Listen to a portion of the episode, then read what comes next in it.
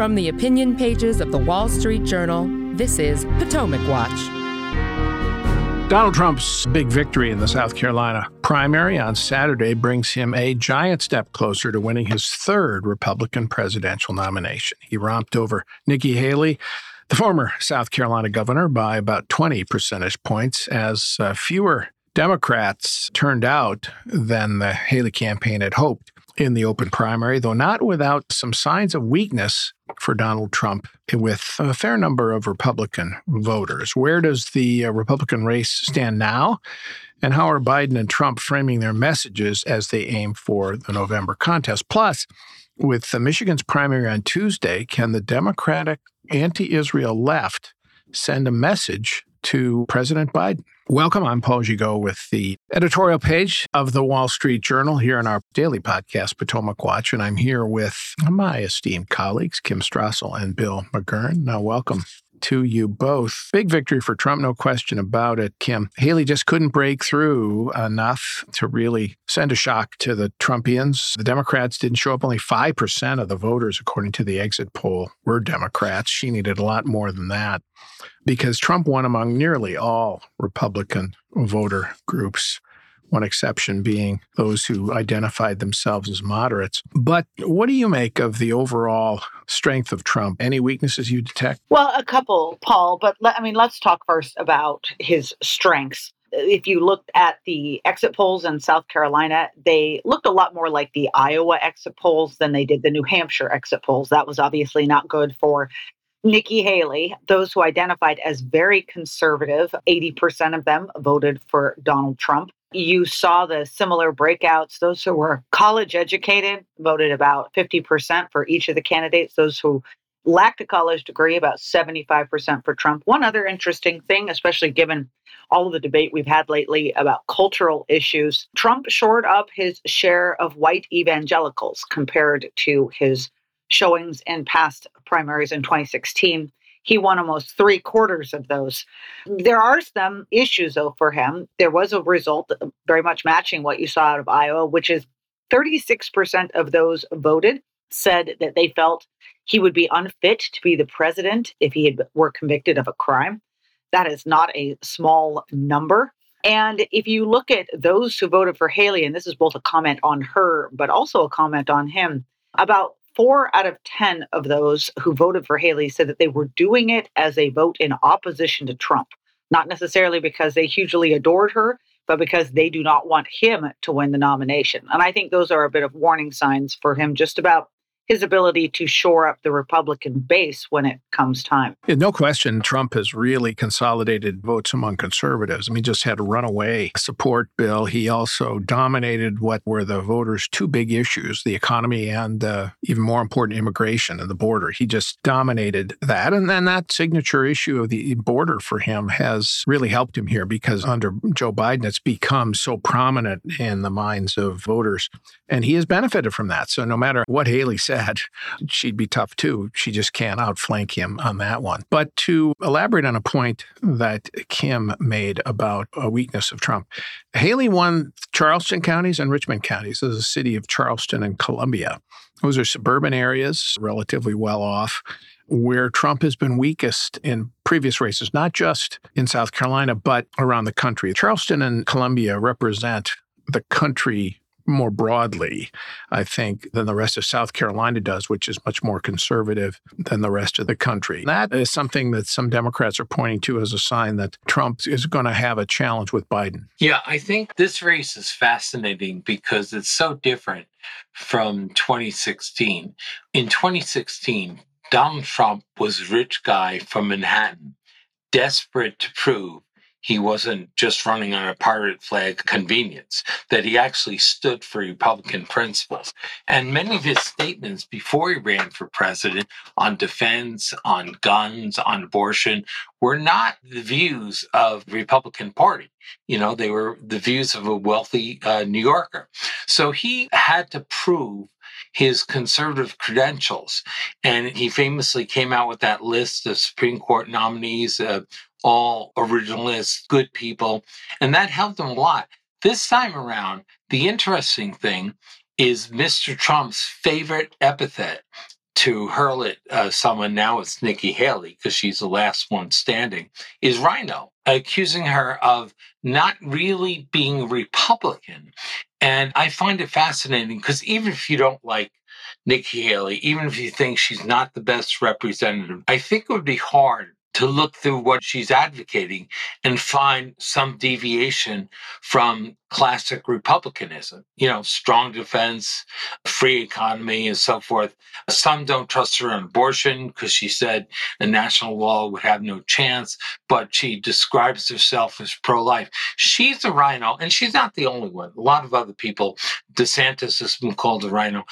Yet it's donald trump who now, like, I think if you look at the successes of his administration, they were classic Republicans low taxes, light regulation, a strong defense, and so forth, and little advancement of the pro life cause and looking out for the Second Amendment. All his victories and the victories that really delivered results for the American people were when he cooperated with Republicans on the Hill and pushed a standard Republican agenda.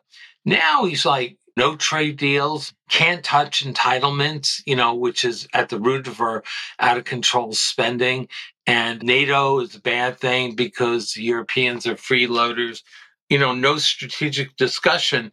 And on policy, he seems to be emphasizing the parts of his agenda that weren't really a factor, that didn't really deliver for him. And yet he says he's not the rhino, Haley is the rhino. I think rhino has come to mean not as it originally meant, someone who was moderate or deviated from the conservative agenda. Now it means just Donald Trump doesn't like you. And he's kind of Louis 14th who said, I am France, I am the Republican Party. So if you disagree, you're a RINO. Well, one of the things that uh, I think the press corps ought to retire is the line that somehow Trump is an insurgent taking on the Republican establishment. Trump is the establishment, full stop, right now. I mean, when you can replace the head of the Republican National Committee as he is just by saying, I think it's time for her to go, and even float the name of your daughter in law as a potential replacement. That's the establishment. When you can dictate to the House of Representatives that you shouldn't vote for Ukraine aid and they don't even take up a vote, that's the sign of who the new establishment is. And uh, of course, the members of Congress and policy makers, state officials all across the country have fallen in line. So let's drop that trope. Kim, I guess the big question for Trump is how many of those Haley voters would not support Trump in November will stick to that? How many will come back into the fold if it's a binary choice between Trump and Biden? Because you don't need much more than 10% of the Republican Party to stay home or vote for a third party or vote for Biden to make this a very, very competitive race. Yeah. And in that regard, Biden might be Trump's best instrument at the moment, as it were. I mean, I think back, Paul, and I was there wandering around the convention in 2016 when there was still a sizable proportion of activists in the Republican Party that were determined to deny Donald Trump the nomination and were uh, maneuvering behind the scenes to try to do different rule changes and stop that. And yet, by the time the election came around in 2016, he had very much consolidated the Republican base. Now, people have their experience with him. They have some not great memories of him, especially on January 6th and the end of his term. Does that change things this time around? Or is Biden simply such a bad alternative that they will decide to rally around the leader in the end? By the way, and I want to throw this in about Haley and her campaigning, is if she's going to make a change, there were clear evidence in these exit polls that she ought to. She has been spending her entire time talking about how Donald Trump can't win against Biden. And I was fascinated to see that in the exit polls, six in 10 voters in the primary said that Trump was very likely to beat Joe Biden versus only 25% who believed Haley was likely to beat Biden, which is just entirely opposite than everything you see in theoretical polling out there, where Haley is a far more bigger threat to Joe Biden than Trump ever is. Also, amazingly, only 60% of voters felt Haley had the mental and physical fitness to be president, and nearly 40% said no. and these numbers were less than Trump, it was pretty stunning stuff. Well, she's 52, he's 77. You make your own call about who's more physically fit, at least. The interesting thing about that is I think that that signals that you know, the voters in South Carolina just believe that Trump won once to be president and he could do it again. And uh, Biden is so weak, they think he can beat him. So you can, I think, credit Biden's weakness for people believing that. All right, we're going to take a break. And when we come back, we'll talk about Nikki Haley's prospects uh, going forward, not just in the primary, but what she is uh, hoping to accomplish here with this uh, presidential run when we come back. This message comes from Viking, committed to exploring the world in comfort. Journey through the heart of Europe on an elegant Viking longship with thoughtful service, destination focused dining, and cultural enrichment on board and on shore. And every Viking voyage is all inclusive with no children and no casinos. Discover more at Viking.com.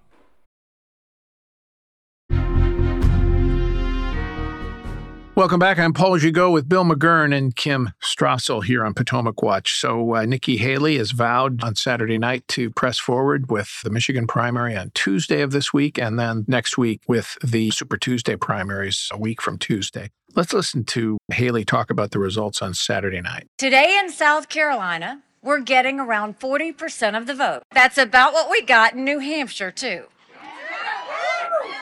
I'm going to count it. I know 40% is not 50%. But I also know 40% is not some tiny group. There are huge numbers of voters in our Republican primaries who are saying they want an alternative.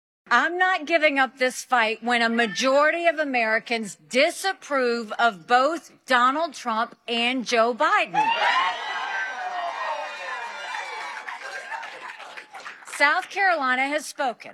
We're the fourth state to do so. In the next 10 days, another 21 states and territories will speak. They have the right to a real choice, not a Soviet style election with only one candidate. And I have a duty to give them that choice. We can't afford four more years of Biden's failures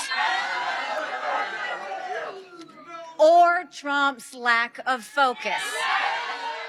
Well, Bill, she's still promising to run at least for the next eight days or so. On the other hand, Americans for Prosperity Action, the uh, Charles Koch group, has pulled their funding for her. They've been big supporters of her and they still support her. They just said, we're going to take our marginal dollars and we're going to put them into competitive House and Senate races, which essentially means they're conceding the presidential race to Donald Trump.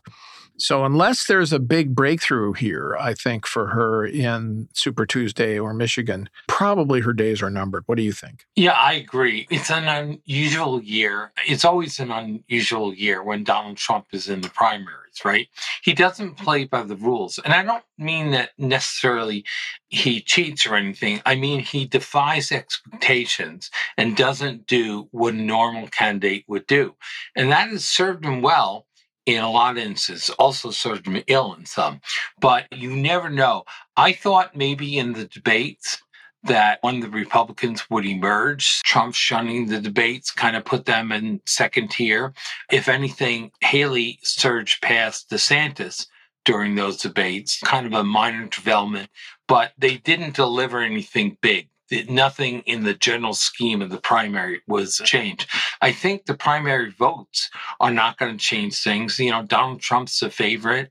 You know, whenever I hear someone talk about moral victories or defying expectations, I put the old L up in the column for lost. I rooted for too many sports teams where the announcer said it was a moral victory, and I went to bed sad because they lost. That said, because Donald Trump is so unpredictable and things around him just happen, and he has 91 indictments and all these cases, you never know if there's a mine on the way to the nomination. He could be blown off the tracks. It's not going to come from the usual way, which is a rival Republican candidate. But if he's blown off the tracks, she's not automatically guaranteed that she'd step in the breach, but she could have a good case. I stayed in. I didn't quit even when everything was against me. And, you know, I stood for these principles. She would have a good case. If there's an open convention, all bets are off. And I think both with Joe Biden and with Donald Trump, that's a real possibility. Well, that would take a almost certainly a conviction in one of the criminal cases, I think, or some physical health issue. Hard to see what else could interfere there with Trump. Kim, she is accumulating some delegates, not a lot of delegates, but more than anybody else. And uh, presumably we'll pick up a few more here as the next contests go forward the next eight days. What do you think her goal here is, both this year and then as it sets her up for a potential run in the future? Yeah, I mean, I don't think anybody can say at this point, barring a circumstance like what Bill suggests, something very unusual, that her goal can be winning the nomination. As you say, she has few delegates. She has 20. Trump now has 110. And going forward, the coming states are going to be very, very difficult. There are five races before we get to Super Tuesday. A lot of those are small. For instance, all five people who are Republican in Washington, D.C. will go to vote in a primary. but when you look to Super Tuesday, it's a very rough road for her to get more delegates because the RNC, as well as the DNC, and Trump supporters in the RNC have fixed the rules to make it very difficult for anyone other than the front runner to win. So a lot of those races are closed primaries again, open only to Republicans. Most of them are winner take all scenarios. Some of these states have what are called bonus delegates. So if they are Republican run in the legislature or the governor, they get additional delegates. Chances are by mid March, he will have solidly got all the delegates that he needs to clinch the nomination. So I think she's setting herself up for a couple of things. One is possibly to be his running mate. That seems unlikely given the animosity he has had toward her for staying in, although I think you could make a good argument argument for why that would be a stronger ticket. But maybe simply, and sometimes you see candidates doing this, setting themselves up for the next go round. She obviously has cemented her name in Republican Party circles as a fighter and somebody who the party's younger could look to. So I think this is maybe a little bit more about preparing for the future. Trump is not known for his grace in uh, victory, and he's probably going to hold it against Haley for continuing to stay in the race when it comes to his choice choice for VP. So I don't think that that's the uh, place for. I think one of the possibilities is that she's basically saying now Trump is going to lose, and if he does lose, she'll have standing to say, "See, Republicans, I told you." And now we need to move in a different direction. Of course, that depends on whether Trump loses or not. We're going to take another break. When we come back, we'll have Trump laying out what his strategy is in the general election, at least giving us some hints, and a Michigan jolt to Joe Biden when we come back. High inflation has impacted many of us. But what happens when prices go up 55, 67, or even 276%? It makes living more costly. It eats into your paycheck. At the end of the day, the salary itself it's not enough and money quickly loses value. You can't save, you can't do anything. Check out our complete series on extreme world inflation from A to Z from What's News, plus other exclusive content on WSJ Special Access, only for WSJ subscribers. Don't forget, you can reach the latest episode of Potomac Watch anytime. Just ask your smart speaker Play the Opinion Potomac Watch podcast. That is, Play the Opinion Potomac Watch podcast.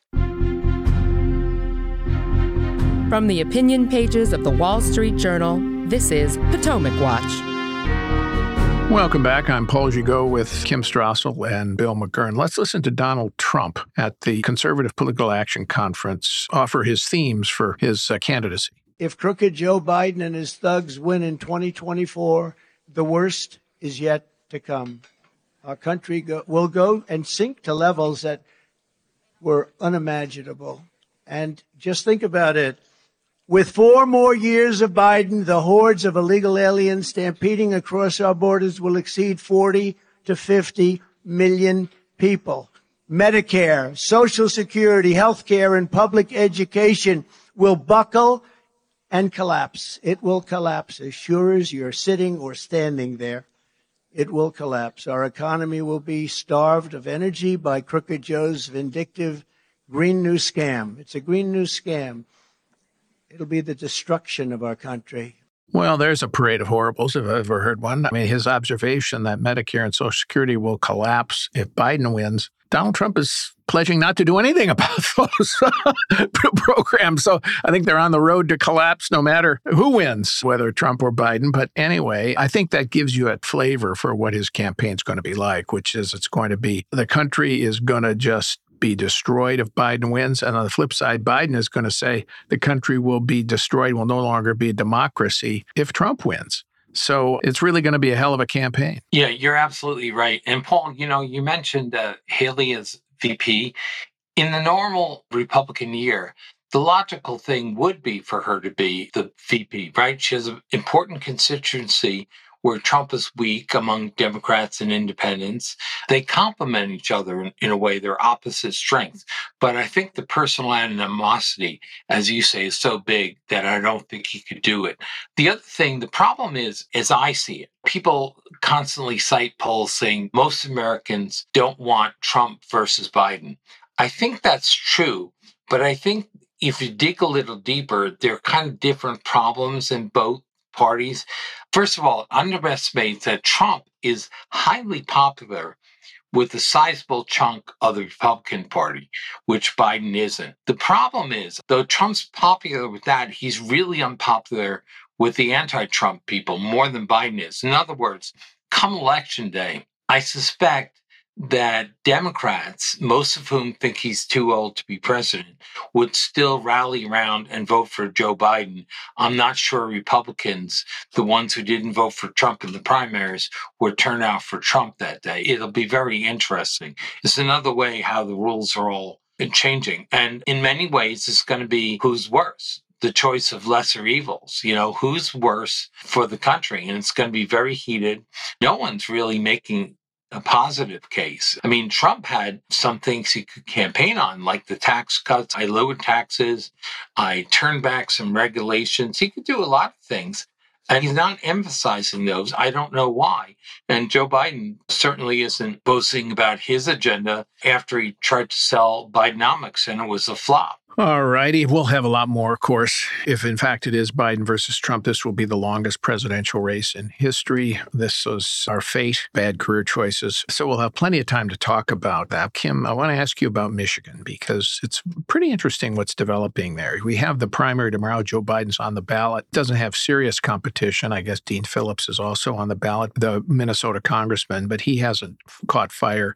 But the movement on the left, led by Rashida Tlaib, the congresswoman from Michigan and others, is to vote uncommitted in Michigan to send a message to Biden that his policy towards Israel is opposed by a significant chunk of the party. Gretchen Whitmer, for example, the governor of Michigan, saying, Oh, please don't do that. Don't do that. We need to give Joe Biden as much support as possible. Debbie Dingell, representative from that Dearborn district, which is heavily Palestinian. I mean, she might be south of there now, but anyway, she's you know represented that district in the past, and she also said, "No, don't do that. Vote for Biden." But how big a threat is this to Biden? I think it's a real threat, and I find that absolutely fascinating. But it is also an encapsulation of this presidency and what drives this presidency, which is fear of the left. Think about it. Joe Biden wasn't remotely rattled when Dean Phillips got into the race. Ostensibly, Dean Phillips is somewhat challenging him from the right you'd have thought that there was some in the party that would gravitate toward that, that Dean Phillips might be making more of a show than he is. So far, he's been a non entity. And yet, instead, the big threat here is the squad, as it were, Rashida Tlaib, and this threat that because he's not dancing to the left's tune when it comes to Hamas and the Palestinian cause, that this could result in a very big embarrassment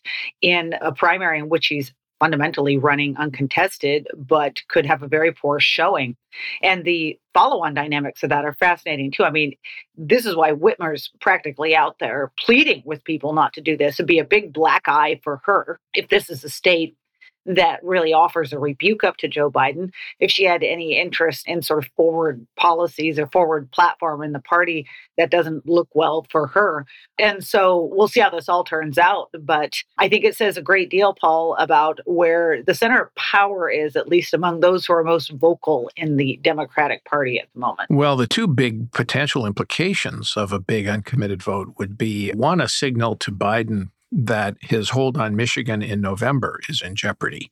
Trump has been uh, tied or leading in some of the polling against Biden in Michigan.